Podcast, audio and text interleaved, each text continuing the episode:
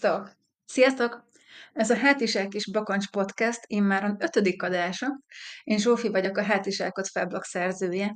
Én pedig Kriszti vagyok, a Bakancs Insta nevű Instagram és Facebook oldalak alapítója.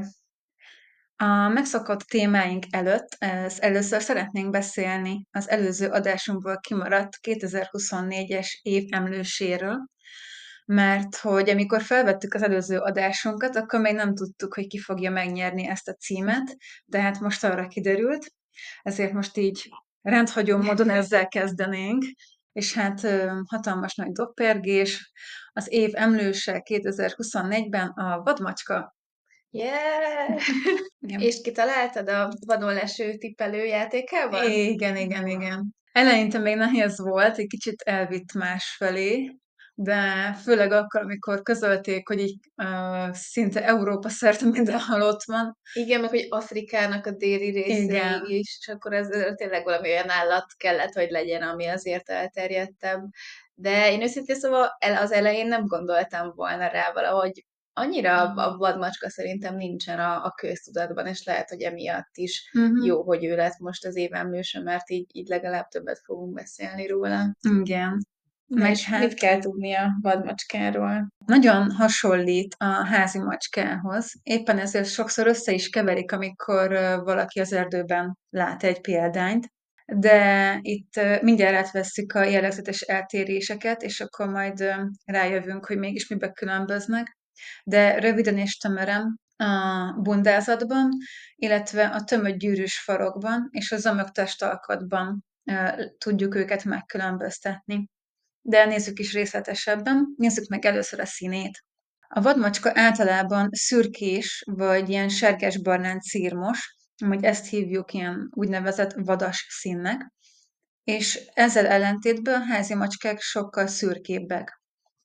A vadmacskáknak a bundája kisméretű fehér foltok fordulhatnak elő a köldöknél, a toroknál, illetve a melkason, a házi macskánál viszont egyéb helyeken is láthatóak ezek a fehér foltok. A vadmacskák álla fehér, orra általában rózsaszín, szemük sárga, talpárnáik feketék. A csíkok tekintetében a vadmacskán általában 8-11 sötét csík húzódik, melső mancsán hangsúlyos kettő szalaggal, a hátsó lábán meg négy vagy hét erős fekete lábszalag látható.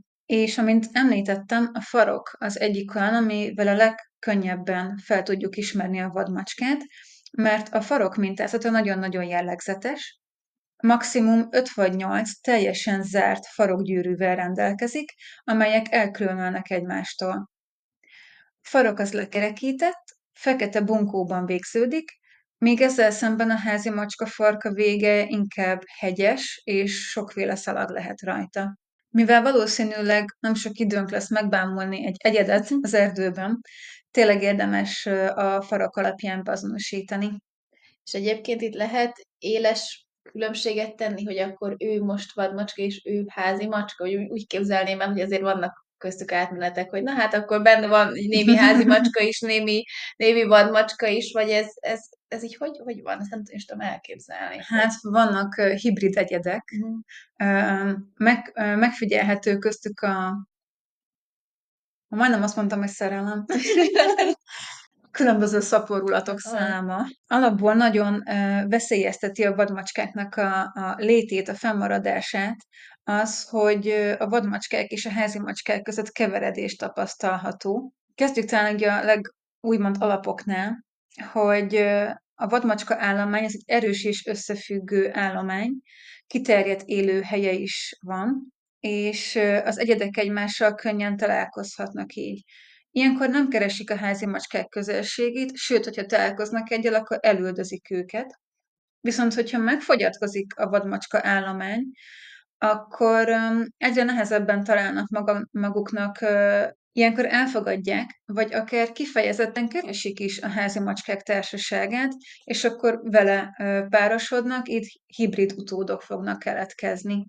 És ezek az utódok amúgy már viselkedésükben és küllemükben is eltérnek az igazi tisztavérű vadmacskáktól, ezért erre fokozatosan kell figyelni.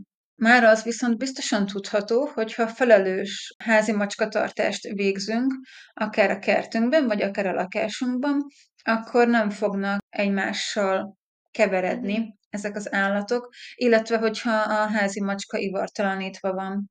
És akkor ezért is fontos, hogy tulajdonképpen, és amire mondjuk én nem is gondolnék, vagy nem is gondoltam volna eddig, hogy hogy emiatt is fontos a tudatos állattartóként az ivartalanítás, mert, mert ezzel gyakorlatilag a vadvilágot is óvjuk azzal, hogy akkor a, a, a vadmacska populáció tulajdonképpen megmarad, és nem higul fel gyakorlatilag. Igen, igen, pontosan.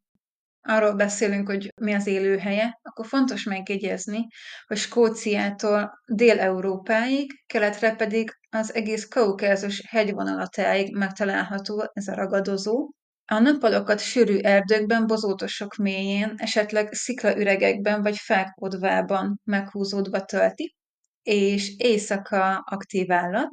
Ilyenkor nyíltabb terepeken, erdei tisztásokon türelmesen vadászik. és nagyon fontos, hogy igazi vadállatról beszélünk, szóval nem érdemes vele cicózni. mert áldozatát legtöbbször lesből támadva hirtelen kapja el. Táplálék összetétele elsősorban a kínálat függvénye, nyilván amit talál, amit le tud vadászni, de a mezei pocokban bővelkedő években az is megfigyelhető, hogy csak ezt a rákcsálót eszi meg. Sajnálatos módon a faj élőhelye beszűkült, de stabil populációja található hazánkban, a Bakonytól az Empléni hegységig, a Tiszántúlon és a Vajdaság területén is, továbbá a Dunántúl jelentős részén. Szakirodalmi adatok szerint a Kárpátok területén 100 négyzetkilométerenként körülbelül 10-13 egyedis él. Hát ez olyan sok, sőt, hát ez nagyon kevés. És van még a Dimpinek, a Dunai Poly Nemzeti Park igazgatóságának egy becslése, amelyben azt állapították meg, hogy a legjobban felmért területünkön, vagyis a Börzsönyben körülbelül 30 példány lakik, és ők szaporodnak is. Ha követjük amúgy őket Facebookon, akkor nagyon sok, hát nem nagyon sokszor, de mostanában egyre többször raknak föl vadkamerás felvételeket vadmacskákról. De jó, hát akkor tulajdonképpen, hogyha vadmacskát szeretnénk látni, akkor, akkor a bőrzsönyben érdemes menni. Igen, igen. És éjszaka, ugye? Igen, és nem összekeverni a házi cicával. Sem a hiúzzal. Ó, hát igen, igen. Viszont, hogyha valaki nem akar éjszaka a bőrzsönybe vadmacskák után kutakodni, hogy szerencsével jár-e vagy sem, akkor tudom ajánlani a Budakeszi Vadasparkot, mert ott is lehet találkozni egy nagyon cuki vadmacskával. De jó. És ő azért mutatja magát? Tehát igen, igen, ő, ő mutatja. Még érdemes lenne csak megemlíteni még azokat az évfajait, amik kimaradtak még itt az ismertetésből, őket csak név szerint megneveznénk, a, ugyanis az év ősmaradványát is megválasztották idén, ami a gyapjas mamut. Az év ásványa az a korund, az év ásványkincse a bazalt, az év gyógynövénye pedig a borsmenta. És még egyébként ezen kívül is nagyon sok mindent választottak meg, most őket, őket tartottam még érdemesnek felsorolni.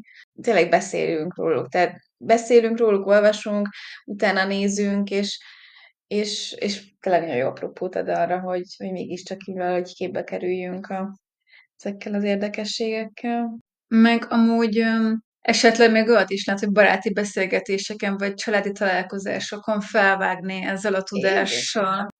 Ja, akkor szerintem nyargaljunk is át a megszokott témánkhoz. Kriszti, merre voltál mostanság kirándulni? Fú, hát mostanság nagyon sokat voltam, bár mondjuk ez valószínűleg nem újdonság, de az elmúlt két hétvégén mindegyik nap mentem valahova.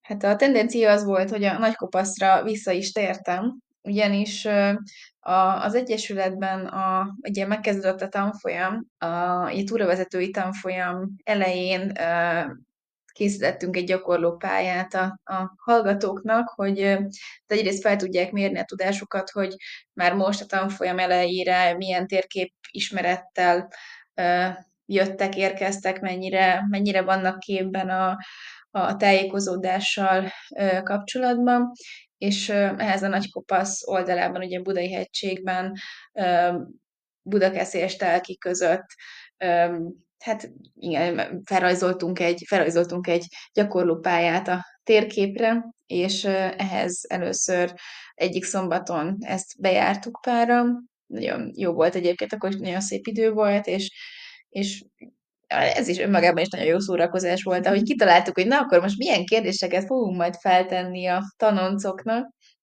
és aztán meg annyira felbuzdultam ezen, hogy utána a következő hétvégén egy hétre a családot is elvittem oda, és megmutattam nekik a, ezt, mert valamiért még nem, vagy nagyon, lehet, hogy nagyon régen, de az utóbbi időben nem voltak a, a nagy kopasz oldalán, úgyhogy, úgyhogy nagyon tetszett nekik. Nagyon, nagyon szép volt ez a, az a fekete fenyves, meg a, a tarnai pihenő, az olyan gyönyörű hely, és, és nagyon tetszett nekik. Igen, itt rá is csatlakoznék, mert amikor a szüleiddel voltál, akkor össze is futottunk. Hát igen.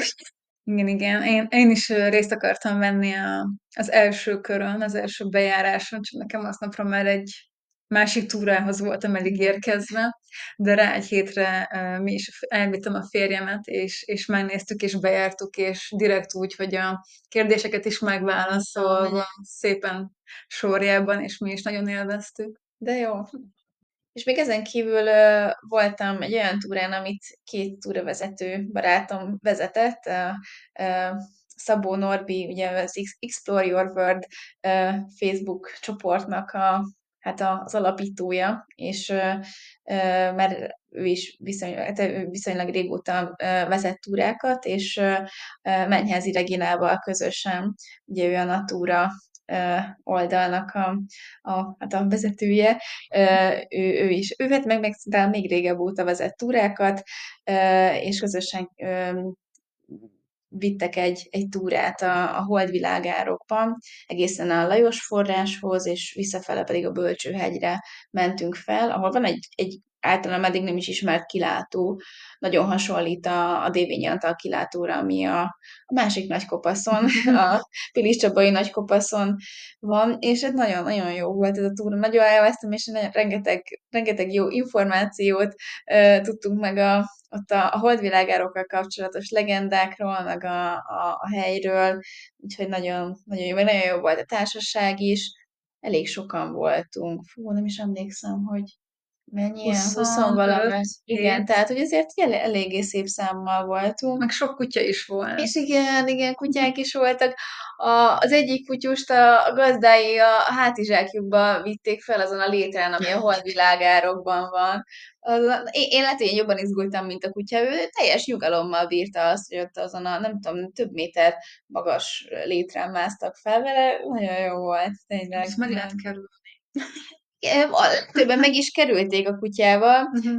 de ők, ők felmentek uh-huh. vele, és, és nagyon jó volt, és igaz, az, az volt, ami még jobban feldobta a túrát, hogy ugye akkor még elég hideg volt, és a, be volt fagyva a, a létre, és ilyen hatalmas jégcsapok lógtak róla, úgyhogy nagyon szép volt most vasárnap is voltam egy, hát gyakorlatilag túrán, ahol szintén az Egyesület keretein belül egy jelzésfestés pályázathoz mértük fel a nagykevének a, a turista útvonalait, hogy az milyen jelzések vannak, milyen állapotban vannak, hol kell módosítani vagy felújítani a, a jelzéseken, és ott a tavalyi túravezetői tanfolyami gyakorlati csapatommal, csapatunkkal, a tübör ördögökkel mentünk, és, és úgy jártuk be a, a, a nagykevének az oldalát, és nagyon jó volt, mert egyrészt, egyrészt még nem is vettem részt ilyen jellegű tevékenységben, amikor ugye a, magához a jelzésfestésnek az előkészítésében, meg, meg magával a jelzésfestéssel kapcsolatos tevékenységben sem is, és ezért érdekes volt más szemmel nézni a,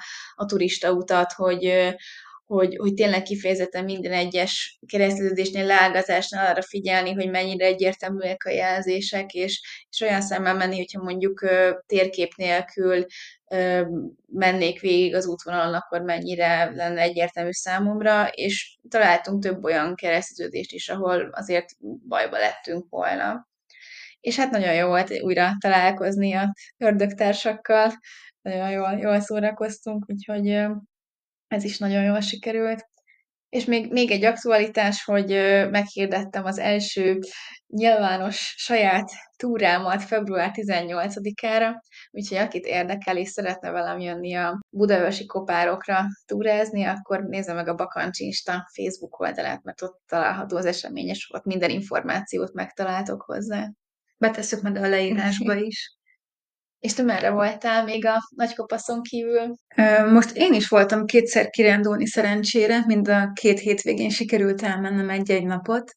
Amikor te Norbival és Reginával voltál a holdvilágárokba, akkor én előtte lévő nap voltam egy másik, egy másik Regina által meghirdetett Natura túrán, amely Mária Nostra felett vezetett minket, egy nagyjából 14 kilométeres körtúrát tettünk meg, és igazi csaj kirándulás volt, mert amúgy négyen voltunk csak csajok, itt tök hangulatos volt. Még szerintem nem is voltam úgy kirándulni, hogy csak csajok voltunk, szóval így már ez megadta az alaphangulatot. Igazából nagyon szomorúak voltunk eleinte, mert előtte lévő nap havazott mindenhol, és azt láttuk, hogy a Börzsönybe is havazik, de ott Márian Osztra környékén semmihol nem volt de tök jól kanyarogtunk így is a, a Bezina völgyben, a néhol befagyott patak mellett, illetve néha így átmentünk az erdei vasútnak a, a sineim. Nagyírtás pusztánál tartottunk egy kis ebédszünetet, ott pont akkor oda, sütött, oda tűzött a nap,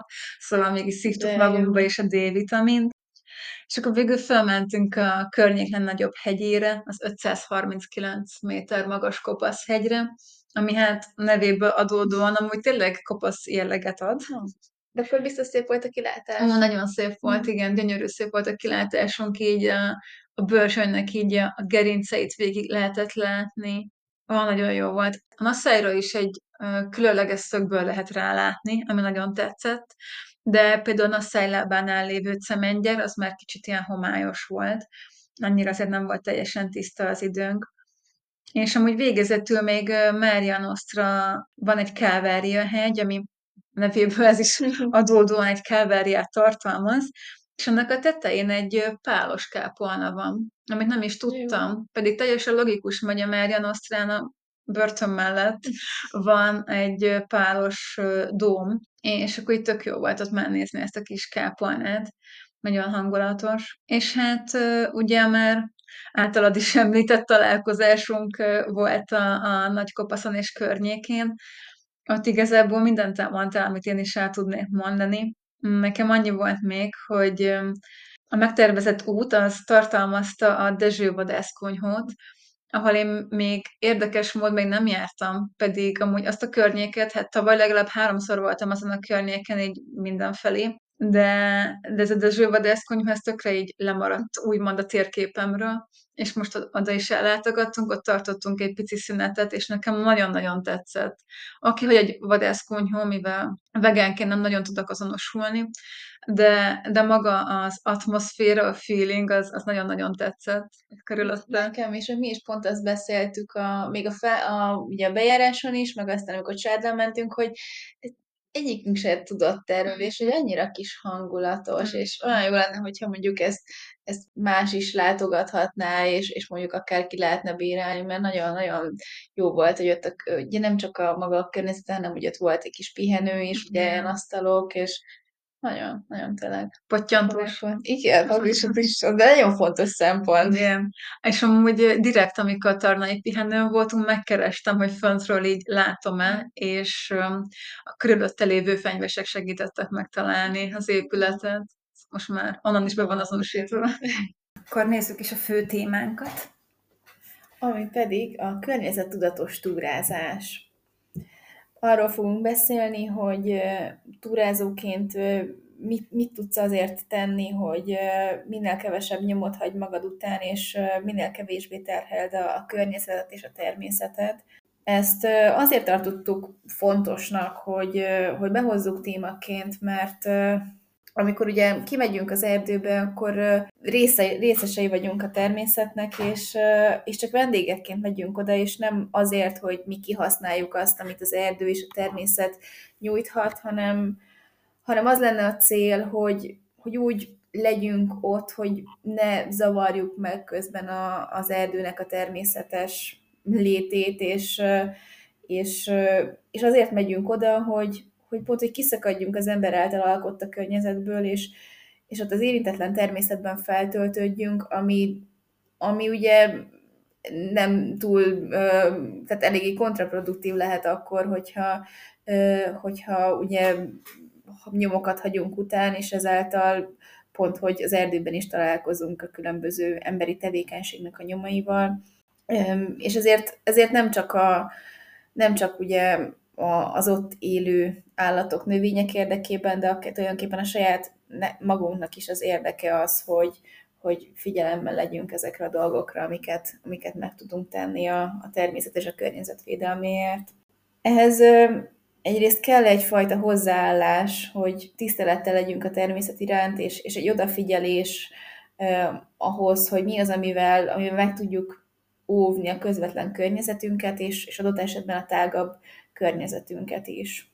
Az első olyan téma, ami amit ezzel kapcsolatban én érdemesnek tartok megemlíteni, az ugye a közlekedés. Egyrésztről az, hogy hogyan jutunk el a túra helyszínére, és hogyan megyünk onnan haza. Én, én nagyon preferálom a tömegközlekedést, mert nagyon sok, nagyon sok túrahely elérhető simán, akár távolsági busszal, vonattal, vagy még akár BKV-val is, hogyha budai hegyekben túrázunk és, és igazából ez eléggé költséghatékony is tud lenni, mert nem akarom most propagálni a, a, a megye és ország bérleteket, de én szerintem ez egy jó megoldás, tehát hogyha valaki sokat utazik, akkor ez abszolút meg tud, megérheti. És így lényegében, lényegében nagyon költséghatékonyan tudunk ö, eljutni a, a túrára. Egy kis tervezést is előre gondolkodást igényel, ugye utána nézzünk, hogy hogy a, a túra kiinduló pontján és a végpontjáról milyen,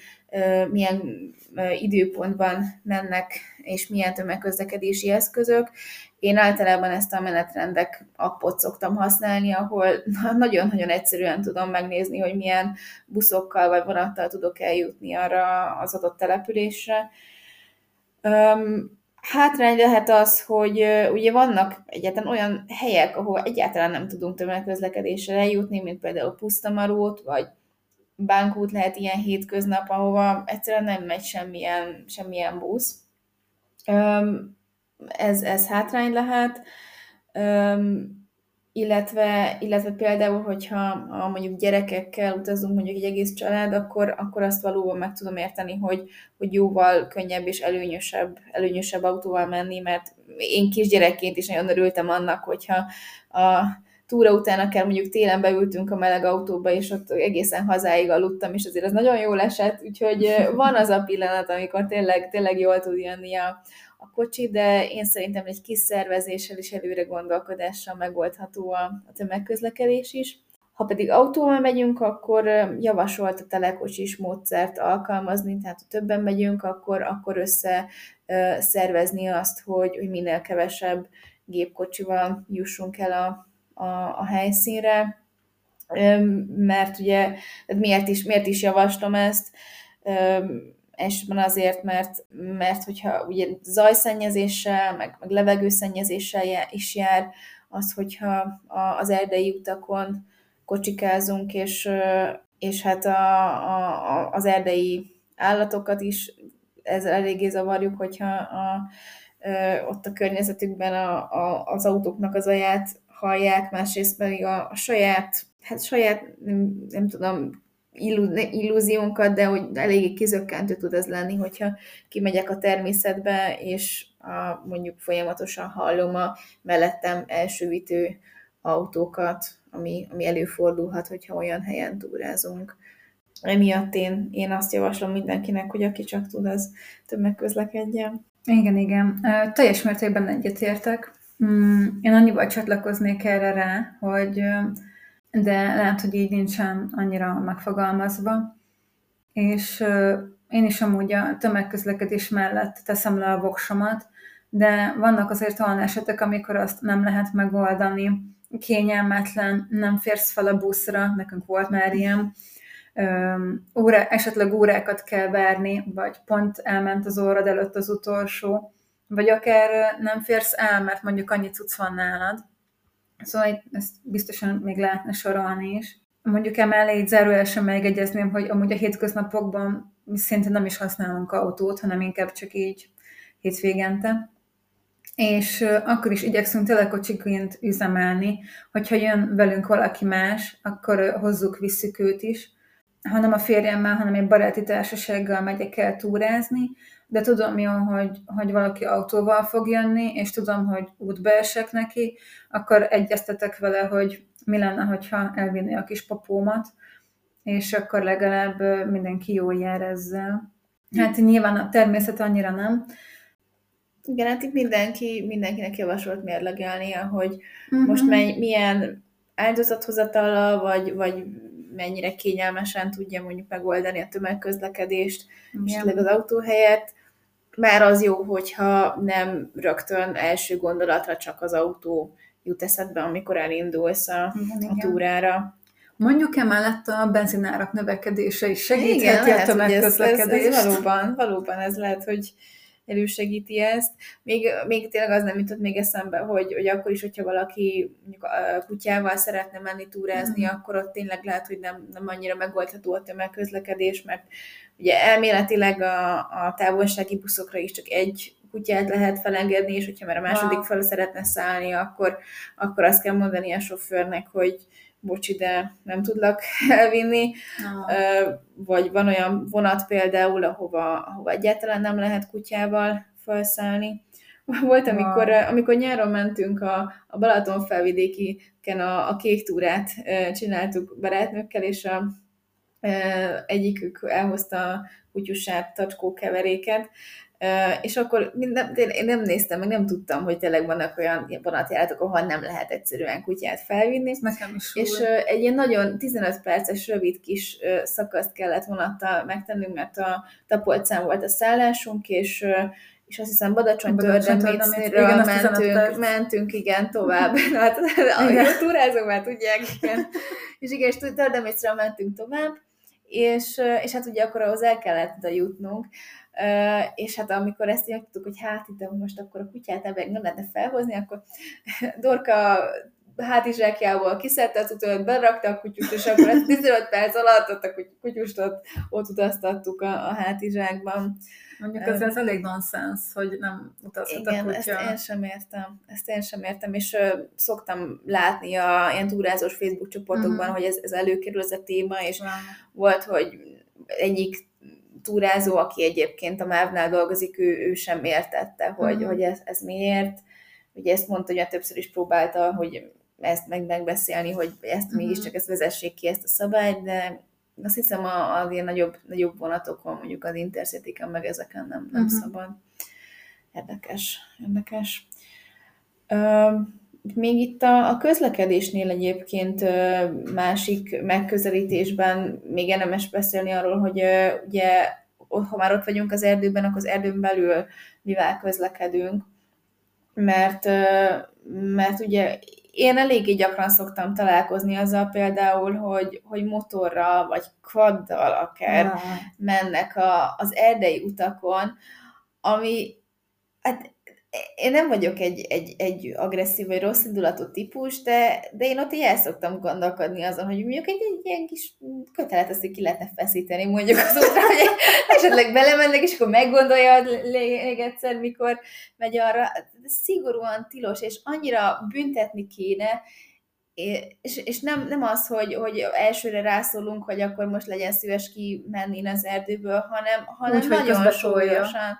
Igen, nagyon, nagyon, nagyon komolyan bírságolnám, és, és ez, ez szerintem borzasztó, borzasztó káros, tehát a, a gyalog megyünk a turista úton, azzal ugye nagy kárt nem teszünk a talajban, meg a növényzetbe, viszont a, a, a motor, meg a quad, hát az, az teljesen tönkre teszi a talajt és, és még egyébként a, a, a kerékpár is az, amivel, ami azért figyelni kell, mert, mert kizárólag ugye azon a, azokon az útvonalakon szabad kerékpározni az erdőben, ami, ami kifejezetten jelöli, hogy itt kerékpárral is szabad haladni.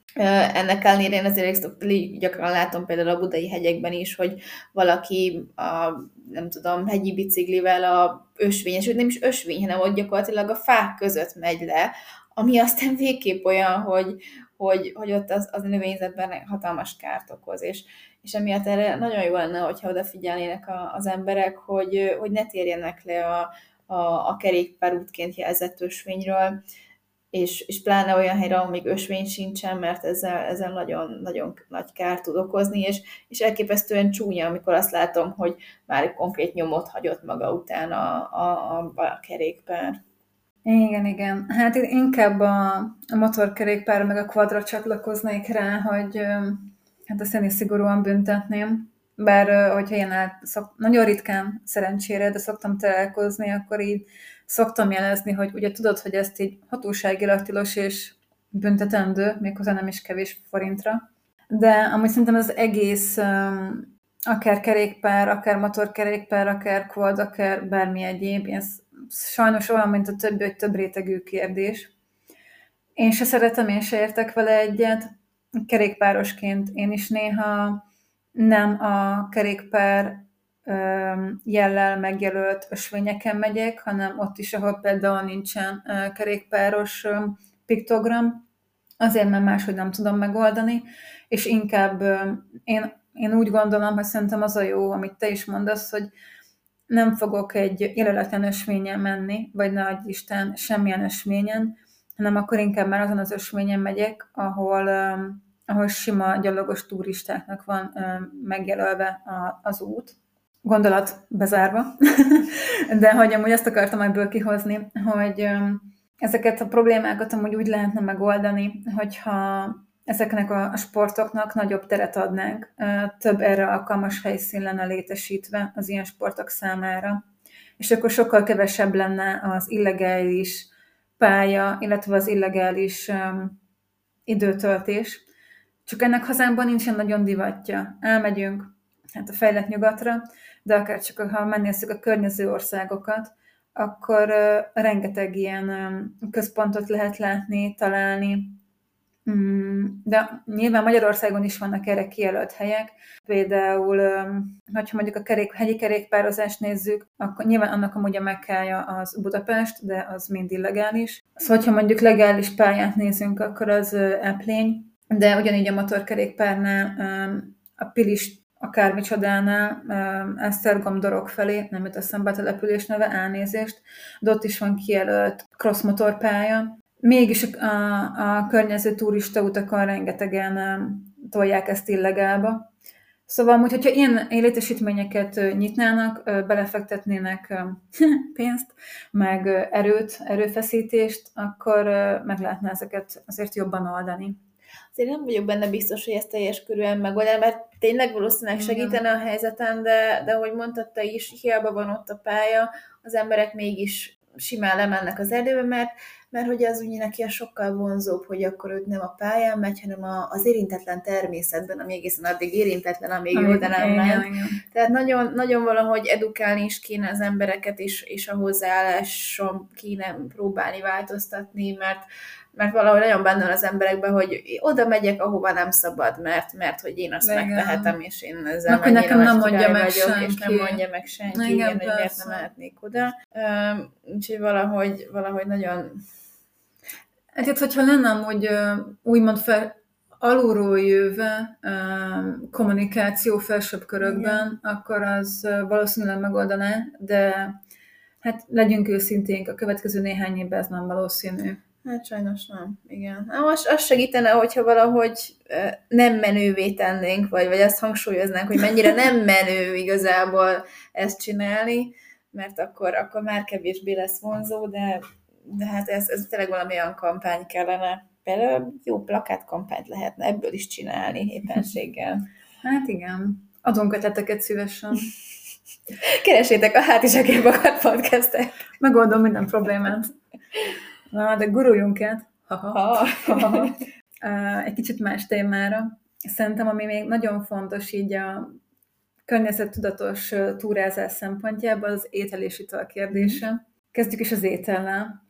Hát abból um, már magadnak jót tehetsz azzal, hogyha olyan ételt viszel magaddal, amit te készítettél. Sokkal egészségesebb lesz, kevesebb lesz a szemét, stb. Nyilván nem lehet minden helyzetben ilyet megoldani, de hogyha már mondjuk otthon magadnak csinálsz egy szendvicset, akkor azzal már előrébb vagy, mint hogyha egy előre csomagolt bolti szendvicset vennél. Sokkal egészségesebb lesz, neked is jobbat fog tenni. Illetve, hogy ha viszünk magunkkal ételt, akkor használjunk környezettudatos csomagolást, akár legegyszerűbb egy műanyag doboz, abba vigyünk élelmet magunkkal, vagy hogy maradva a jól megszokott szendvics, szendvics példánál, akár egy usításkát, vagy egy újra szalvétát használhatunk a csomagolására. Tudom jó, hogy a hallgatóink körébe vannak olyanok, akik nagyon szeretik a személyes példákat, ezért ide is hoztam, hogy én például, én főként szendvicset viszek magammal, és ezt egy kimosható szendvics szalvétába szoktam csomagolni, és viszek magammal almát, vagy éppen más szezonális gyümölcsöt, hogyha mondjuk nyárról van szó. Ezeket pedig vagy kis verszonszütyőbe teszem, vagy hogyha ha olyan maga a, a gyümölcs vagy a zöldség, akkor kis uzsidobozba. Én is egyébként ezt pont, pont így szoktam csinálni. A, a, van egy, egy nagyon jó, igazából most ezt lehetném gyakorlatilag ez itt a reklám helye jelleggel egy... Adjatok a... pénzt, támogassatok minket, kérlek. ja, ja, ja, igen, igen, tulajdonképpen azért, mert újra szalvétára kell. van egy... A, Viccet félretéve, én már eléggé kinéztem néhányat magamban. Igen, igen, nagyon jók vannak. Én Instagramon nagyon szeretem a Pracli nevű igen. oldalt, és onnan szoktam az újra szalvétákat és annyira jól néz ki, és olyan jó mintákat tesz rá, igen. és egyébként tényleg nagyon praktikus, mert belőle ilyen viaszos vászon, és amit nagyon könnyen lehet tisztítani. Igen, sajnos nem fizet a reklámért, de, de, de tudunk de címet nem. küldeni, vagy elmegyek Vácra, Igen, szponzorálj minket, kérlek. És egyébként, na ez például a, menőségre egy, szerintem egy nagyon jó példa, mert, mert ez például nagyon jól néz ki, mondjuk Insta fotókon is, amikor kitesszük azt, hogy fú, a szendvicsek milyen jól be vannak csomagolva ezzel a, ezzel a mintás újra szalvétával, úgyhogy... Hát meg alapból így feldobja a napodat egy picit, Igen. hogyha ha egy olyanod van, ami, ami cuki, amivel tudsz azonosulni, de amúgy nyilván nekem is például, nekem jelenleg egy külföldi márkájút használok, de már lassan 8 éve, és még mindig jó, az összes tépőzára jól működik. Nekem nagyon fontos volt, hogy olyan legyen, amiben kettő szendvics is elfér, szóval olyan hosszú tépőzárja legyen. Akkoriban Magyarországon nem találtam olyat, nem készített senki, ezért vettem egy külföldit. Viszont a mai napig akárhányszor viszek benne szendvicset, valaki mindig megkérdezi, de jó, hogy működik, hogy kell ennek utána nézni, mitől király ez, szóval ez erről is tök jókat lehet beszélgetni, és edukálni a többieket. Igen. És egyébként sokkal gusztább, mint mondjuk egy alufólia csomagolás. Hát igen. A papírszalvétáról nem is beszélve, ami így rá azért szottjad a kenyére, és az Igen. nagyon nem, hát nem Például, hogy az újraszalvételen nagyon jó, hogyha a benne lévő tartam egy kicsit kifolyik, például saját példa, kicsit kifolyik belőle a humusz, semmi gond, megtisztított ujjal, csak így végig megyek rajta, és felszedem, és lenyalom. Nincsen pazarékolás. Nincs, nincs. Na de, nem csak szendvicsek körül forog a világ. Hogyha csokoládét, energiaszeletet, kekszet, akármit be van csomagolva, magunkkal viszünk, a csomagolást ne dobd el az erdőbe, hanem ugyanúgy, ahogy kivitted a táskádba, ugyanúgy rakd vissza a táskádba, és dobd ki otthon. Bizony. És ha már étkezés, ugye nagyon fontos még az ital. Ezek is annyira ilyen alapdolgok, de mégis azért fontos, hogy beszéljünk róla. Most tényleg inkább úgy vagyunk, hogy beszélünk mindenről, legyenek ezek kimondva, legyen minden info egy helyen. Ital, viheted magad a kulacsba, víztasakba, termoszba, akármibe, akár PET palackba is, csak azt a PET palackot ne hagyj eldobd az erdőbe hanem legalább vidd haza, használd újra, mert oké, hogy PET palack, oké, hogy összenyomható, oké, hogy kurva káros, neked is amúgy, de hogyha egy vastagabb PET palackról van szó, akkor az végképp többször újra tudod használni. Így legalább egy kicsit jobban megéri, hogy meg legyártották. De nagyon jól jöhet egy bögre, egy pohár, vagy egy összecsukható pohár, mert tök menő összecsukható poharakat is lehet kapni. Ezek tök jók forrásoknál, kutaknál, akár a faluba egy kék útnál, illetve sporteseményeken. Nagyon sok sporteseményen um, uh, már konkrétan benne van a szabályzatban, hogy adunk innivalót, csak hoz magaddal egy poharat. és szintén a személyes példa. Én általában a biztosakra esküszöm, én a sokkal jobban szeretem, mert miközben sétálok, nem kell megállnom, hogy elővegyem a kulacsomat. Ebbe viszem magammal a kis vizemet, de hideg időben van nálam egy termókulacs, és abban van nálam egy meleg teja. Néha berakok hozzá egy plusz bögrét, hogy könnyebb legyen fogyasztani. De hogyha több napos túrára megyek, vagy nyáron nagyon melegben, akkor szokott nálam lenni vagy egy PET palack, vagy egy könnyű kulacs, hogy könnyen újra tudjam tölteni a kis ivókámat, vagy könnyedebben tudjak inni. Igen, és egyébként tényleg nagyon praktikus tud lenni, hogyha van nálatok egy, egy ilyen könnyebb bögre, vagy, vagy pohár, mert hogyha akár mondjuk nem is ti visztek magatokkal teát, hanem bárki a társaságból, akkor, de mondjuk megkínált titeket, akkor eléggé, hát most nagyon ugye divatos a Covid biztosság, Covid biztosan lehet ugye kérni belőle, csak kitölti a kis bögrétbe, vagy akár tudom én, a pálinkáról nem is beszélve. Hát, hogyha ott van a kis pálinka hozzá a lapos üveggel, nem tudsz inni belőle, vagy hát alkohol fertőtlenít felkiáltással, azért mégiscsak gusztább az, hogyha a kis poharadba tud kaphatsz, úgyhogy ez tulajdonképpen mondhatod, hogy ez a környezetbarát életmód jegyében viszed magad, és hogyha már ott vagy, akkor ki kell használni. Hogyha már a közlekedésnél ö, szóba kerültek a, az állatok, hogyha ugye állattal szeretnénk menni túrázni, például kutyával, de nem tudom, adott esetben a vadászgörényünket is vihetjük sétáltatni. Vagy a macskánkat, hogy vadmacska legyen. Igen, igen, igen. Na hát, és emiatt is fontos, hogy, hogy őket kórázon kell vezetni mindenképpen, tehát ez a, a, a szabály, hogy gyakorlatilag végig az erdőben pórázon vezetjük őket, a fokozottan védett területeken pedig még szájkosár is kell illetve hogyha mondjuk veszélyesebb a, az ebb, akkor mindenképpen kell a szájkosár is. Ugye azért is nagyon fontos, mert egyrésztről ugye elszaladhat, hiába engedelmes alapvetően, és, és hallgat rád, mégis, hogyha megérez valami szagot, vagy meglát egy, egy fácánt, vagy valami vadat, akkor, akkor őket felzavarhatja, és egyrészt akár simán lehet, hogy el, elvész a kutyád, másrészt pedig az állatokat zavarja ezzel, és, és ugye az élőhelyüket, élőhelyükbe gyakorlatilag így egy, egyfajta beavatkozást jelent. Emiatt senkinek nem jó az, hogyha erre nem figyelünk oda. Úgyhogy ez egy, ez egy lényeges, lényeges dolog, hogy csak púrázon menjünk kutyussal az erdőben. Egy kérdésem lenne, hogy amikor te találkozol kutyákkal az erdőben, akkor azok nagyjából hány százaléka, vagy hanyad része van pórázon?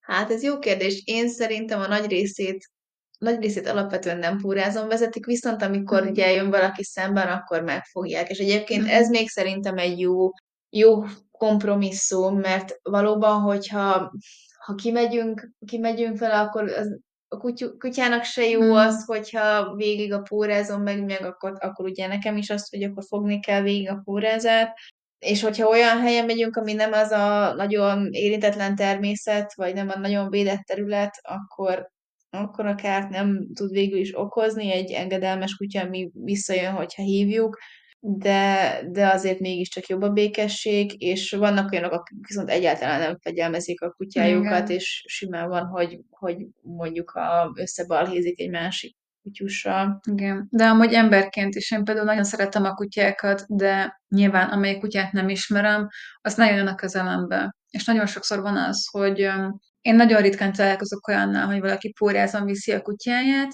Szerencsére egyre többször találkozok olyannal, amit te is mondasz, hogy ha látja valaki, hogy jönnek szemből, vagy hátulról, akkor magához hívja a kutyát, és addig megfogja. Közelem bejön nagy Isten az intim szférámba, mert tényleg én nem, őt nem ismerem, nem tudom, hogy fog rám reagálni.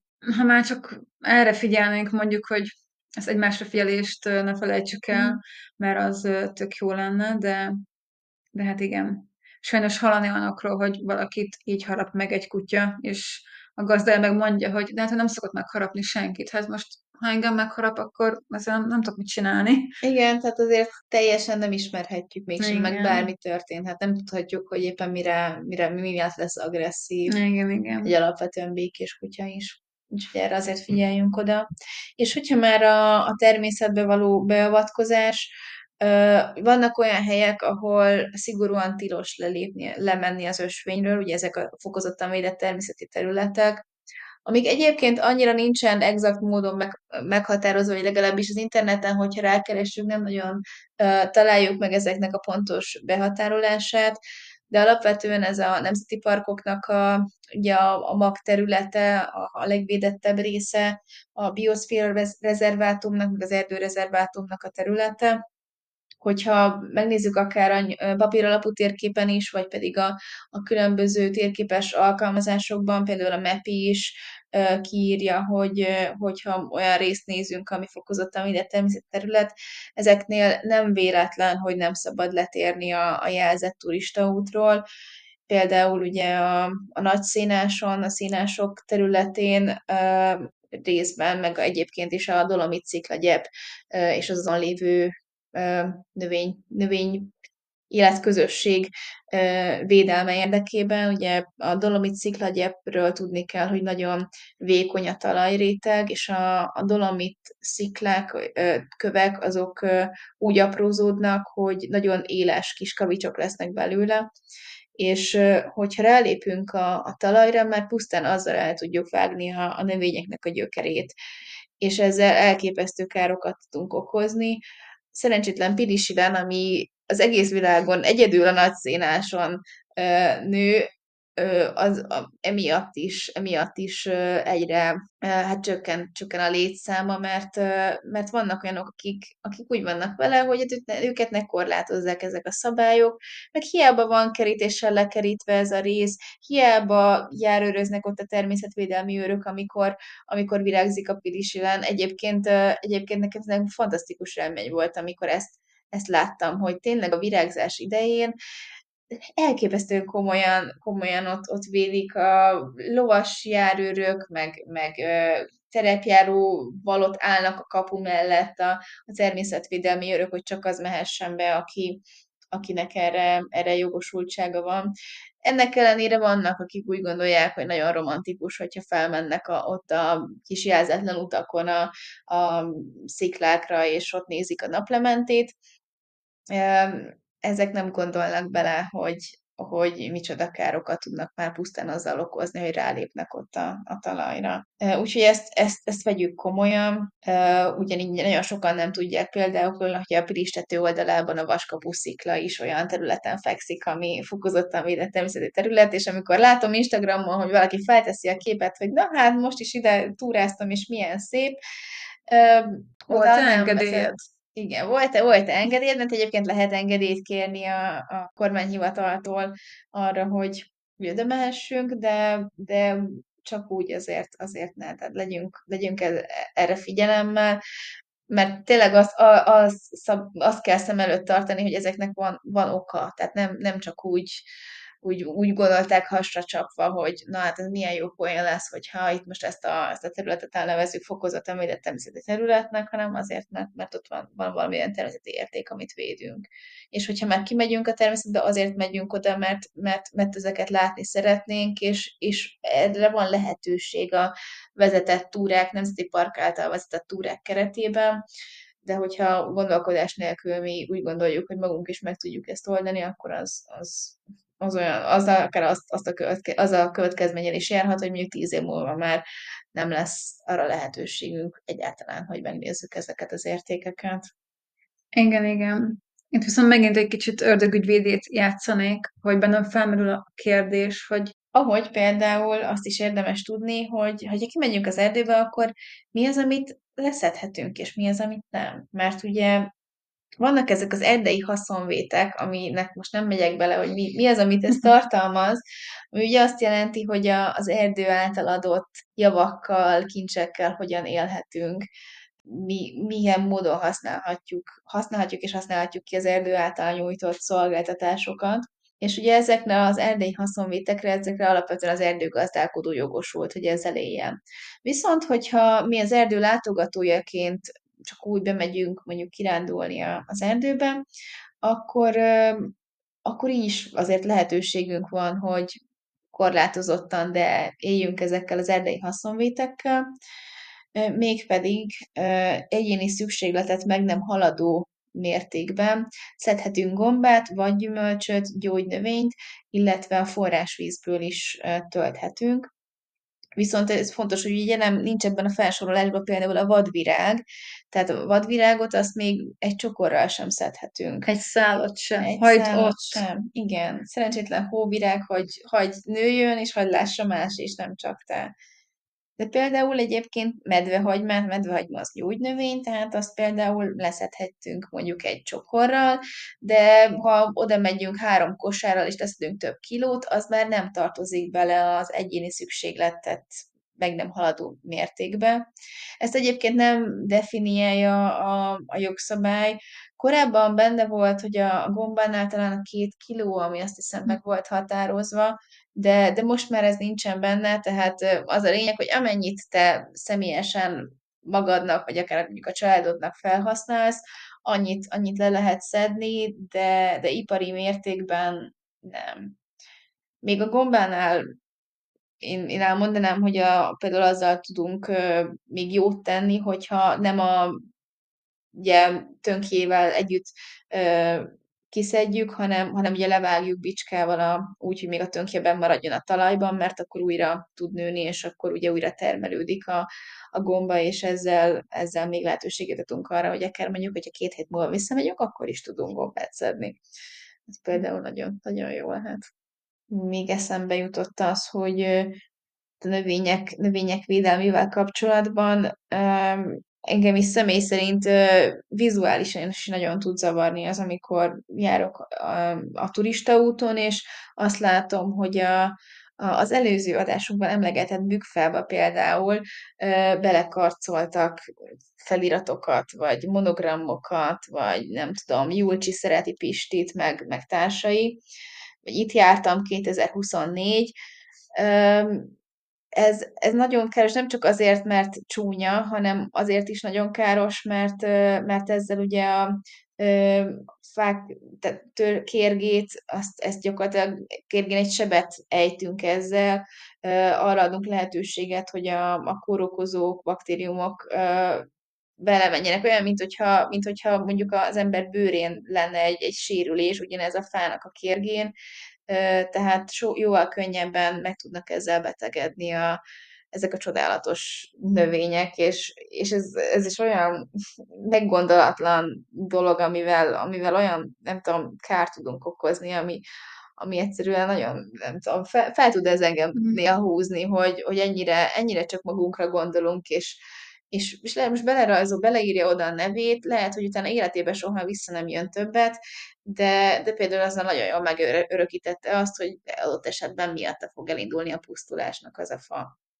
Hát igen, a fák nem kérnek tetoválást, hát maximum varros magadra, de szegény fára ne. Igen. És, és még ugyanígy szintén nagyon, hát ilyen meggondolatlan, meg kicsit önző tud lenni, amikor kimegyünk az erdőbe sütögetni, és akkor hozzá milyen jó lesz, hogyha akkor egy kis zenét is kapcsolunk, amivel még alapvetően nincsen probléma, de hogyha mondjuk viszünk nagy hangszórókat, aminek köszönhetően a naszájról elhallani egészen, nem tudom, Vácig, hogy én vagyok ott a, a hegytetőn, ezzel a többi túrázót is, meg az állatokat is eléggé zavarjuk. Tehát a, legyünk a, arra figyelemmel, hogy ezek mégiscsak, mégiscsak ott a, a a nagy egésznek, a természetnek vagyunk ott egy kis részei, amikor ott vagyunk, és valami minimális tiszteletet megérdemelne én szerintem. Mert, mert egyébként úgy nagyobb eséllyel is látunk állatot, hogyha ha nem, nem tőlünk visszhangzik az erdő,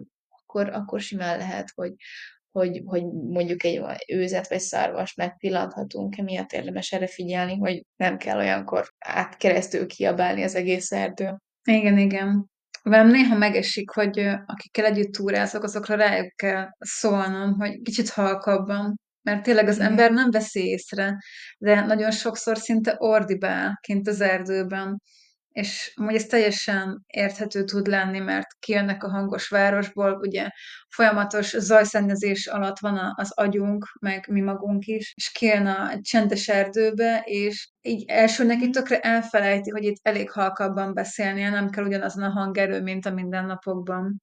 Igen nem gyújtunk tüzet. Ez így egy evidencia. Nekünk igen, de sajnos erre is láttam már ellenpéldát. Igen, tehát a, a tűgyűjtési italom idején mindenhol tilos, tehát ott akkor, akkor nem szabad, még a kijelölt tűzrakóhelyeken sem.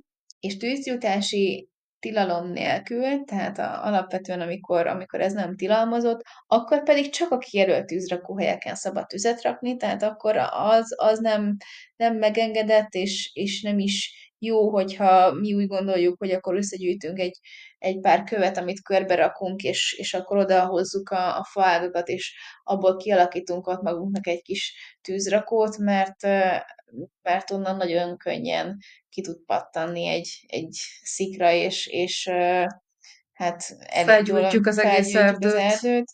Azért erre, erre érdemes figyelni. Hát szerintem, hogy ez is lehet, hogy majd megér egyszer egy különadást, mm. hogy hogy szabad gyújtani az erdőbe, és hogy nem. De tényleg a, a, igazából két dolgot jegyezzünk meg, hogy csak a kijelölt tűzrakóhelyen szabad tüzet gyújtani, és hogyha tűzgyújtási tilalom van, akkor azt tilos meggyújtani. Igen, egyébként van egy oldal, ahol folyamatosan ugye ellenőriz lehet térképen, hogy, hogy milyen megyékre kiterjedően van éppen adott esetben tűzgyújtási tilalom, majd ezt is belinkeljük, és ezt le tudjátok menteni magatoknak, hogyha olyan időben mentek uh, túrázni, uh, ahol esélyes, mert mondjuk nagyon száraz, már régóta nem esett az eső, uh, hát főleg ez ugye tavasztól őszig fordulhat elő, hogy, hogy e, e, ezt elrendelik, azt érdemes akkor csekkolni. És hogyha már tűzrakóhelyek, én nagyon sokszor látok kijelölt tűzrakóhelyekben szemetet, Szóval szerintem rátérhetünk a nagy uh-huh. szemét témára.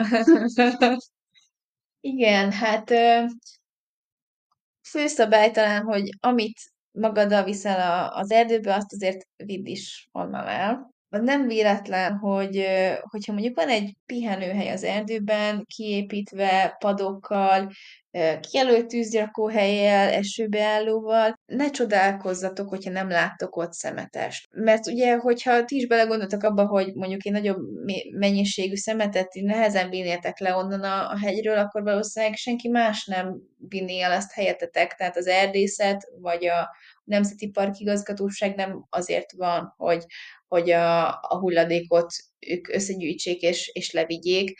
Persze jó az, hogyha vannak olyan, olyan mozgalmak, meg akciók, amikor, amikor a, egy szemétszedés végeznek, és, és megtisztítják az erdőt, de nagyon jó lenne, hogy eleve nem lenne erre szükség, hogy mások vigyék el a, a túrázóknak a szemetét, vagy eldobálva, vagy még jó esetben, de még azt sem értem, hogy egy szemetes zsákba összegyűjtik a, a, az előző estéről ott maradt sörös dobozokat, és ráadásul látni, hogy hát igen, nem egy csekély létszámú társaság volt, és nagyon jó volt a fogyasztás, tehát olyan jól érezték magukat, de akkor úgy gondolják, hogy elég az, hogyha ha egy szemetes zsákba begyűjtik a sörös dobozokat, és akkor mint aki jól végezte dolgát, elhagyja a helyszínt. És ilyenkor tényleg nem értem, jó, most már lehet, hogy ez az én ma már ilyen, ilyen én vagyok a boomer, aki, aki ezek a mai fiatalok, de szerintem nem csak a mai fiatalok, hanem az idősek ugyanezt csinálják, hogy, hogy, hogy akkor majd elviszik, elviszik helyettük. Itt hozzá vagyunk szokva, hogy otthon is egy helyre dobáljuk a szemetet, aztán jó esetben levisszük a, a vagy kivisszük a ház elé, vagy levisszük a, a háznak a közös személygyűjtő részébe, és aztán majd jön egy autó, és elviszi ez az erdőben nem így működik, ezt azért ne felejtsük el. Igen, igen, igen. És én egyébként nagyon gyakran, hogyha mondjuk látok is kirakva szemetest valamilyen pihenőhelyen, én akkor is inkább magamnak összegyűjtöm a hátizsákban, mondjuk egy, egy külön zacskóba, és akkor inkább majd otthon vagy a, a városban kidobom, mert, mert, mert akkor az mégsem, mégsem hever ott a, a, az erdő közepén a, a szemetem. Szóval beszéljünk kicsit a mosdó használatról nagyon-nagyon fontos azzal kezdeni, hogy ne az ösvény mentén végezzük el a dolgunkat, hanem legalább pár méterrel beljebb. Nyilván már beszéltünk arról, hogy ne térjünk le az ösvényről, nyilván vannak kivételek, de ekkor sem mondjuk a hóvirágmezőn át nyargaljunk át, szóval ezt is azért, ha lehet, mert nyilván vannak különleges esetek, de ha lehet, akkor észre. Most itt most közöveg nem, hogy amikor voltunk ezen a Pilisi lántúrán, amit a Nemzeti Park vezetett, uh-huh. például volt az, hogy amikor nem tudom, mentünk már egy, egy, egy másfél órája, és akkor mondták, hogy na, akkor itt most van ez a két méter, itt most letérhettek, és akkor itt most gyorsan lőnek el, készíti az adaget. Igen. És akkor én akkor is ilyen pipiskedve mentünk. és akkor így, jó, nincs itt sehol se egy sárga virág, jó, jó, itt most szabad. Igen. Ez nagyon tetszik, és köszönöm, hogy elhoztad ezt a példát. Egy jó túravezető erre is odafigyel. Így van, így van. A papírsebkendőt ne hagyjuk magára. Ez nagyon-nagyon fontos, mert oké, okay, hogy úgy hívjuk, hogy papírzsepi, mint egy csomagoláson megnézed, hogy mégis mi van benne, vagy csak józan paraszt észre gondolkozol rajta, ezek többségében már nem száz százalékban papírból készült zsepik, illatosítottak, mosógépben nem esnek szét, színes, szagos, minden ilyesmi. Ezek miatt nem tudnak könnyedén lebomlani, plusz, hogyha el is kezd lebomlani, akkor ezek az anyagok esetleg hát nem azt mondom, hogy méreganyagok, de negatív hatású anyagok mind bekerülnek aztán a talajba és a talajvízbe. Illetve nyilván ugye, most nevezzük így, van kis dolog és nagy dolog. Nagy dolog esetén ássuk el. Nagyon nem jó látvány az, hogyha mész az ösvényen, és az ösvény szélén ott egy hatalmas nagy emberi ürülék, akármilyen halmaz állapotban, mert hogy ne legyünk képben azzal, hogy nem csak mi vagyunk ott az erdőben, más is megfordul, nem szép látvány látni egy ilyet. Nyilván az állatok örüléke más tészta. Szerintem nagyon sokszor már fel se tűnik az embereknek, főleg, hogy vannak köztük igazán aprók is. Vagy, mint néha én, így viccesen ordibálva mondom, á, kecskek, aki, de a nagy dolgot ássuk el. A kertészetekben lehet kapni ilyen talajlazító kis botszerű lapátot, de lehet amúgy venni kak, kimondottan kakilapátot, ez ultralight, pár grammos, tök könnyű, pici helyet foglal, de amúgy legegyszerűbben ott a természet. Vannak ott leesett faágak, leesett gajak, nyilván attól függ, hogy a talaj éppen milyen tél van-e vagy nyár, vagy akár kővel is tudunk egy kis árkot ásni, és belerakjuk a megtermelt mennyiségünket, utána pedig visszalapátoljuk, visszaborítjuk rá a földet. Mindenki jól jár, legalább trágyázunk is egy kicsit. Én még ehhez azért azt hozzátenném, hogy itt, uh, itt azért eléggé, uh, igen, ez egy, tulajdonképpen ez egy, ez, amit most ugye elmondtál, ez, ez ami a, a kívánt eredmény lenne, ahova ez mondjuk eljussunk mindannyian, viszont ezért mégiscsak ez talán gusztus kérdése, mert én például, én például még nem tartok ott, hogy, hogy mondjuk a, a papírzsepit uh-huh. mondjuk eltegyem, és akkor azt vigyem magammal, mert nekem még az, ez, ez nem, nem fér bele mondjuk a saját komfort zónámba. Én inkább arra törekszem ilyenkor, hogy ez, hogy ne az legyen, hogy ott, ott virít a, az út mellett a, a, a zsebkendő, és akkor inkább az avarral betemetni, meg a földdel, meg, meg minden. Tehát azért szerintem itt eltérő, hogy kinek a, a gusztusába mi, mi fér bele. Hogyha már igen, erre is elkezdünk odafigyelni, az, az egy jó dolog, de persze nem elvárás az, hogy mindenki rögtön, persze. mindenki rögtön ezt, ezt, ezt már így eljusson a, a kívánt állapotba. Igen. Igen, igen. De ez tök jó, hogy mondod, és, és köszi szépen. Igen, ez nyilván egy folyamat. Um, jó esetben ezen a folyamaton végig mennek az emberek. Én is hozok egy személyes példát. Én régebben például egyáltalán nem is tudtam erdőben pisilni. Aztán amikor ezt uh, sikerült um, mondjuk úgy, hogy megtanulnom, akkor utána nyilván én is ott hagytam esepit. Én is nemrég kezdtem el magam után berakni egy kis visszazárható zacskomba a, a használt cseppkendőket. Nyilván ez, ez, egy, ez egy folyamat. De amúgy meg tudjuk például említeni azt is, hogy van egy, egy olyan márka, ami egy úgynevezett, hát úgy tudom a legjobban mondani, egy ilyen pisikendőt készít, az a márkának a neve, hogy Kula Cloth. Igen, magyarul elég vicces. Egyébként ez nem is magyar. Igen, ez egy amerikai, talán könnyebb is megegyezni nekünk magyaroknak ezt a márka nevet. én nagyon gondolkodtam rajta, hogy beszerzek magamnak egy ilyet, de nekem is egy higiéniai szempontból már még nem megy át a, a nem tudom, a mércémen, pedig elég nyitott lóvészter vagyok, de ez, ez már nekem is kicsit úgy megragad. De hogyha valaki bátor vagy érdekli, hát nyilván inkább ez főleg a nőknek szól, de, de lehet kapni ilyen pisikendőt, hogy dolgot végeztével papírsepkendő helyett ezt használod. Egyébként ez teljesen jó. Továbbá itt még érdemes azért beszélni egy kicsit a női higiéniai termékekről, illetve esetlegesen egyszer használatos pelenkákat is ideértve, ezeket se hagyjuk ott magunk után. Ugyanúgy be tudtuk vinni az erdőbe, ugyanúgy el tudjuk vinni, ha nem is esetlegesen otthonra, de legalább a legközelebbi településig, ahol találunk kukát.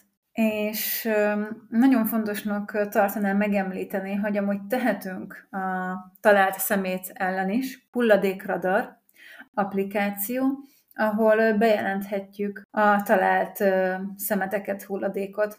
Ez amúgy az állam által létrehozott applikáció és platform, ahol illegálisan elhelyezett hulladékokat, hulladéklerakatokat lehet bejelenteni. Fontos, hogy először létre kell hozni egy fiókot, és utána tudod bejelenteni az adott esetet. Kell hozzá egy fénykép, helymeghatározás, amúgy érdemes ilyenkor a hulladéklerakat mellett állva regisztrálni az adott lerakatot. Meg kell jelennünk a hulladék típusát, hogy például elektronikai, gumiabroncs, építési törmelék, vagy stb. Az elhelyezés módját, hogy például úgy oda kihányva minden, vagy esetleg zsákokba csomagolva, a hulladék mennyiségét, hát az kevés közepes vagy rengeteg, illetve a megközelíthetőséget, hogy csak kimondottan gyalogosan lehet megközelíteni, vagy akár autóval is. És van még egy szöveges rész, ahol mondjuk a lokációt tudjuk pontosítani, vagy hogyha jobban ki szeretnénk fejteni, hogy mit találtunk, akkor azt oda be lehet írni. Nagyon és... jól hangzik, mert nagyon hasznos lehet. Igen, igen. Én használtam már azt hiszem talán kétszer, és volt egy pozitív, meg egy negatív tapasztalatom is, de szerintem, hogyha ha találtak ilyen lerakatot, vagy nagyobb szemetet, vagy akár nem tudom, több tévét, vagy egy mosógépet, ezzel, hogy bejelented, ingyen van természetesen az egész, legalább már adsz egy esélyt annak, hogy szervek, akik, akiknek ezzel foglalkozni kell, tudjanak róla, és esetleg el is szállítják.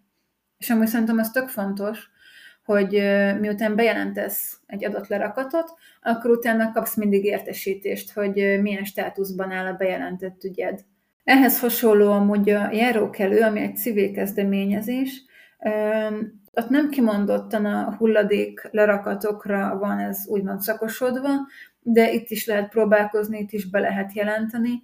Nekem például volt olyan esetem, hogy a Hármas Határhegyen láttam egy lelógó vezetéket, és azt a járókelő jelentettem be. De amúgy, hogyha mondjuk a saját városodban, és hogyha ha az adott város fönt van járókörön, azt azért alatt meg kell nézni. Látsz bármit, ami, aminek nem úgy kéne lenni, akkor azt be lehet jelenteni a járókelőn. Ők is felveszik a, a kapcsolatot az adott szervvel, ez nagyon jó. Egyébként a járókelőről én nagyon jókat hallottam, hogy tényleg mm. hatékony, és, és, és megcsinálják.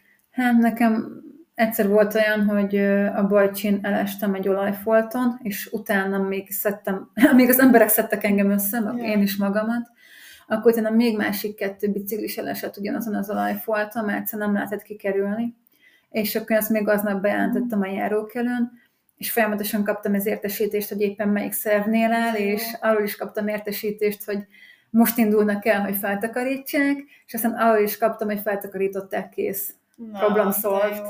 Fú, ezt most is fogom használni, mert az utóbbi időben a Feneketlen tónál mindig elesek egy olyan kockakőben, ami így kicsit így kibillent, Aha. és és azon rendszeresen futás közben ott így hasra szoktam vágódni, és egyébként nagyon, nagyon veszélyes, mert nem látni rendesen. Igen. Na, ez ilyeneket amúgy például tényleg érdemes bejelenteni a járókelőn.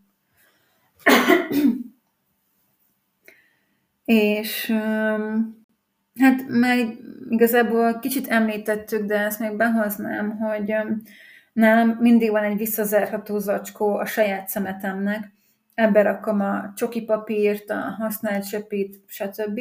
És amúgy régebben nekünk volt egy olyan missziónk, hogy túrázás közben szedtük a szemetet, főleg alumíniumos dobozokat, mert ezt tartjuk az egyik legveszélyesebbnek a természetre nézve, de egyszerűen belefáradtunk.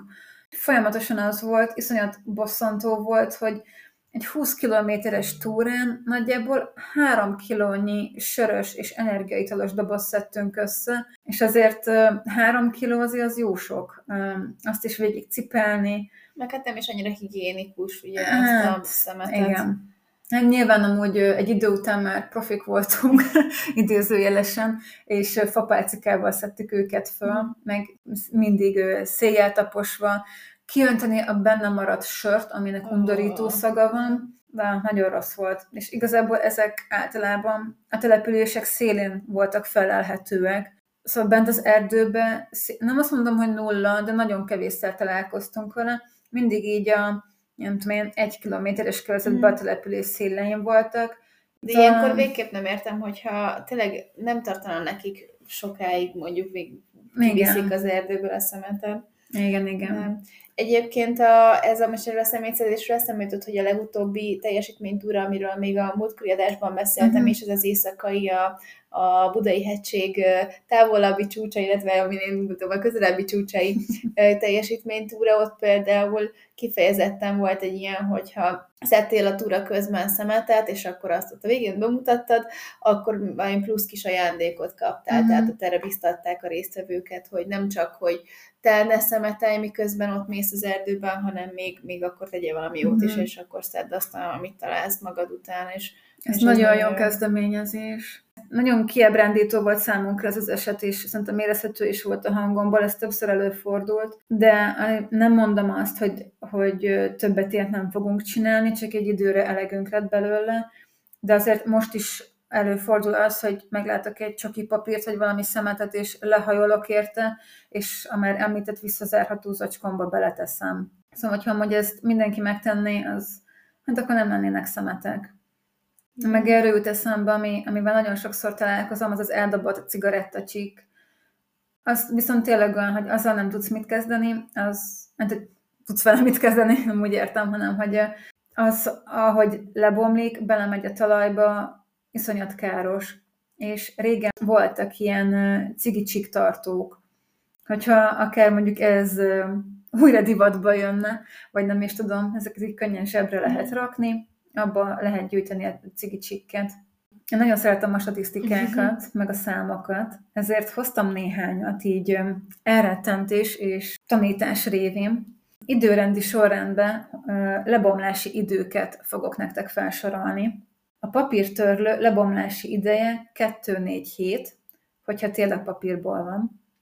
Egy banánhéjnak a lebomlási ideje 3-4 hét, tényleg, bocsánat, itt közbeszúrom, hogy ezt, ezt elfelejtettük mondani, hogy, a, hogy például mondjuk egy, egy almacsutkát, mm. azt végül is még eldobhatsz, mert az, az lebomlik, bár ugye arra is úgy mondják, hogy nem mutat, nem mutat vele jó példát az ember, de például pont ez, hogy a banánhéjat, meg a narancsot, ezt amiatt nem, nem szabad, mert, mert ugye abban elve olyan vegyszerek vannak, amik, amik ugye nem tesznek jót a, a talajnak, hogyha az, az ugye adott esetben lebomlik, de hát ugye, mint, mint ugye hallottuk, nem... nem... Igen. Én, mi komposztáltunk, sajnos jelenleg nem, az ötödiken kicsit nehéz, de itt is az volt a mondás, és a tapasztalatunk is az volt, hogyha ha az adott gyümölcs az bio, akkor az le fog bomlani. Mm. Szóval, hogyha mondjuk bio banán van nálunk, vagy bio narancs, és azt eldobjuk, akkor az jobban le fog bomlani, de egyértelműen idegen a magyar erdőkben. De őszinte leszek, az almacsutkát, azt én is el mhm. szoktam hajítani, az, az szerintem még talán kicsit táplálja is ott a környező részt, vagy legalábbis merem azt hinni. A papírtáskának egy hónap a lebomlási ideje, az újságpapírnak másfél hónap, italos doboznak, mondjuk tej vagy narancslédoboz, 5 év, az említett cigarettacsiknek 10-12 év, az alumínium doboznak 200-500 év a lebomlási ideje, ugyanígy 200-500 év a műanyag zacskónak, műanyag palacknak, vagyis PET palacknak 450 év a lebomlási ideje, azért ezt megjegyezném, hogy lehet, hogy ezek még többek, mert ugye ezek 200-500 évvel ezelőtt nem voltak, szóval még az is elképzelhető, hogy később, amikor megérjük ezt a kort, majd kiderül, hogy akár még több. A gumiabroncsnak 400-500 év a lebomlási ideje, de akkor sem bomlik le teljesen. Az eldobható pelenkái 550 év, az üvegnek pedig 1-2 millió év a lebomlási ideje. Tehát például, hogyha mondjuk vegyük 8. Henriket, akinek mondjuk a valamelyik felesége a hat közül pelenkázta volna, eldobható pelenkával a gyerekét, és szépen mondjuk így elhajította volna, akkor még akár ma is megtalálhatnánk az angol erdőkben. Azért ez egy kicsit félelmetes. Hát az. Szóval igazából summa summarum, ezzel a részsel azt akartuk nektek mondani, hogy ha ki tudsz valamit vinni az erdőbe, akkor azt haza is tudod vinni. És tiszteljük a környezetet, ne legyünk taplók. Úgy és... van elég tapló az erdőben, Igen. de az ember már ne legyen az. Pontosan, ugye? pontosan. Ugye? Elnézést kérünk, hogyha néha elragadott minket a hív, ez biztos érezhető volt a hangunkon, de hát az is biztos érezhető volt a hangunkon, hogy szívügyünk ez a téma és szeretnénk hát esetleg tudást megosztani, meg tényleg így eljárni. Kis nézőpontot tágítani Igen. ezzel, és hát hogyha akár nem tudom, egy pici gondolat is megragadt, vagy megmaradt bennetek ezzel kapcsolatban, amit elmondtunk, akkor annak már nagyon örülünk, hogyha elnyitottunk akár egy gondolatmenetet is, hogy ne, nem kell egyébként rögtön hirtelen megváltani a világot, és mondjuk a összes szokásotokat hirtelen felborítani, de hogyha mondjuk elindultok egy apró lépést, mert megtesztek, akkor, akkor az már nagyon sokat számíthat, és lehet, hogy majd, majd egyre többet, egyre többet tesz mindenki, mi is a, a környezetünkért. Igen, pontosan, csak szépen, fokozatosan. Köszönjük, hogy velünk tartottatok, s hallgattatok minket. Nem sokára jelentkezünk majd egy újabb résszel. Addig is kövessetek minket Facebookon vagy Instagramon, ha tehetitek, akkor értékeljetek minket a podcast hallgató applikációtokban. Ha itt feliratkoztok, akkor elsőként tudjátok meg, hogyha kikerül egy újabb részünk. Sziasztok! Sziasztok!